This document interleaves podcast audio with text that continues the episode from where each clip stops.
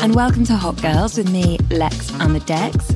This is the show where we explore the mechanics of the music industry through intimate conversations on creativity and biography episodes exploring the lives of iconic artists. This week, I'm taking it back to the early 90s to look at the career of MC Lyte, One of the first major selling rap MCs, Lyte was directional and hungry. There was no one for Lyte to mimic, she had to define the pattern. So this is an episode in being the first by MC Lyte. Ladies, listen up. You're listening to Hot Girls with Lex on the deck. We in the mix. It's fire. Keep it going. We on fire. From London for the world. Let's go in. She's uh, phenomenal. She's not just a rapper. She, I think, she is a master of ceremony. A legend. True. She's one of the wisest people that I have been gifted to know. In 1971, in Queens, New York, Lana Michele Moorer was born to Constance. She was raised in a single parent home but had extended family she was very close to. She speaks of her grandmother's house as the place she'd go to listen to hip hop, as her grandmother lived in Brooklyn. And then when she'd go back to Queens, a different part of New York, she'd listen to the soul of Teena Marie. One of the families she grew up very close to had sons who went by Milk D and Gizmo, and they formed an audio duo called Audio 2. From the age of about 12 years old, MC Lyte, aka Lana, was exposed to the possibilities of being an artist, and specifically a hip hop artist, through her relationship with that duo. And so, this is the first lesson I want to call out on firsts. MC Lyte is often considered the first lady of hip hop. She was definitely one of the first big stars of the genre. But while she didn't have many women to look to, she evidently did have people to look to who were around her and showed her it was possible. After these early experiences, listening to music and seeing her friends push forward as artists, she started going to a place called Latin Quarters. In the years between 1984 and 1987, Latin Quarters, which is a club in Times Square in New York, and it was like the place to be for up and coming hip hop artists and talent. MC Lyte started going when she was 16. Her mum gave her permission, knowing already at this stage that she wanted to pursue music. Lyte talks a lot about how her mum created a clear dynamic of space and rules. Like, you can have these freedoms, but there are these clear things I won't tolerate. And what I really respect in that is that clear distinguisher of boundaries of freedom based on respect. While at Latin Quarters, Lyte met DJ Clark Kent, who Lyte would later collaborate with, and whose production credits include Jay Z and 50 Cent. And he was also Foxy Brown's cousin.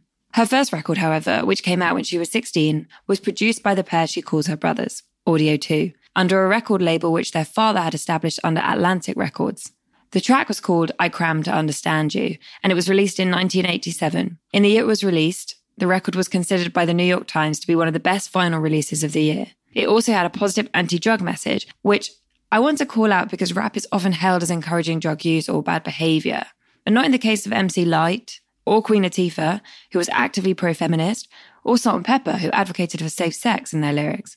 Excuse me for pointing out the obvious, but the first successful women of rap were much more progressive and positive in their content than might be painted.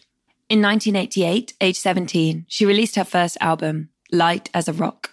Cheeky little pun there. It didn't perform commercially very well, peaking at number 50 in the US hip hop chart and not charting in the Billboard 100 at all. However, it's considered and listed by many publications as being one of the most important hip hop albums of all time. For example, in 2008, Rolling Stone listed it as one of the 15 albums which made rap explode in what they called hip hop's greatest year. And it also secured Lyte one of her key firsts. She became the first female hip hop artist to release a full length album. The album was classic hip hop and it sampled icons in James Brown and Ray Charles. In the beginning, when you want to make a record, that's all you really hope for. Is I want to make this record. Okay, great, it's made. Woo. Okay, now I want to do a video. Okay, shoot the video.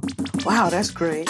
Okay, now I want the record to sell. Okay, so it's like it, it, you're never satiated because you want everything to be, you know, if not as good, better than the last.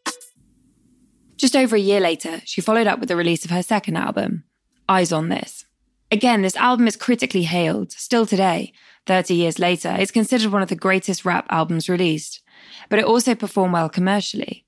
One of the singles of the album, Cha Cha Cha, went to number one on the US rap chart. And in 1990, after touring that album, age 19, MC Lyte became the first rap artist to perform at Carnegie Hall.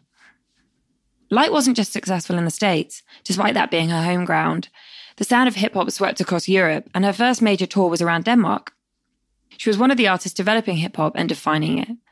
Her third album came out in 1991, four years after her first. Again, while the album did well in hip hop charts, rap was nowhere close to mainstream and it didn't enter the Billboard Hot 100. Her breakthrough single in terms of crossing over from niche to mainstream, so often called a crossover track, and hitting those purchase numbers came from her fourth album. The track was called Ruffneck and it went to number 35 in America and it also charted in the UK. The most important thing for Lyte, though, with this track and legacy was that it became the first gold selling single by a female hip hop artist ever. She also received her first Grammy nomination, but unfortunately lost out to Dr. Dre. Following this crossover moment, she went on to tour with Janet Jackson and signed a new record deal with a sub label under Elektra Records. After a decade of releasing, Lyte continued her chart presence with two more albums, scoring her fourth number one on the Hot Rap Songs chart through a link up with P. Diddy and Missy Elliott. While MC Lyte's dominance simmered after the 2000s came in and new artists broke through, she continued working and still does, forming a record label and expanding her influence more behind the scenes and working with new talent. She hasn't relied solely on music for money, saying in an interview that actually voiceover work has been one of her highest commercial successes, as in voicing over adverts for big brands. She's also written, owned a boutique, and done a lot of philanthropic work with a particular focus on AIDS foundations and charities. If you think you can do it, turn that into you know you can do it and then do it and get it done. I love that clip. Okay, so just to remind you on the theme of this episode, first, MC Lyte was the first rap artist ever to perform at New York's historic Carnegie Hall. She was the first female rapper to ever receive a gold single. She was the first female solo rapper ever nominated for a Grammy Award. And in 2006, MC Lyte became the first solo female rapper to be honored on VH1's Hip Hop Honors. But what lessons can we learn from her? Well, first, having a legendary status might come without great commercial success at your time. If you're the first, you're laying the foundations. Others get to pick up on that and they'll probably be able to learn from what you've got, but they're, they're standing on your shoulders. And that's true in the worlds of tech, music, and brands. Often the really commercially successful ones are the ones which come second or third. The second lesson is about consistency. Lyte didn't take time off. She released really regularly three albums in four years at the start of her career. When you've got a little bit of a sense of presence, you need to maintain that heat. The third lesson is about owning your lane. Lyte wasn't sexual or provocative. That just wasn't her world. And while that association is definitely there nowadays, there is space to be hugely successful as an artist and to ignore those stereotypes. It's much more important to be true to who you are and not try and conform to what might have developed. And the final lesson from MC Lyte is be nice. She's really encouraging about the artists. In interviews, she comes across as a really genuinely nice person who looks for the best in people. She's not egotistical and she doesn't complain. She made great music. She had a huge impact on this genre that is so dominant nowadays. And we all have a lot to be thankful to her for. Thanks for listening, guys, and have a great week. What up, Lex? We keep our eyes on the prize, no surprise. Good women, we're destined to rise. Inspiring, celebrating, uplifting the new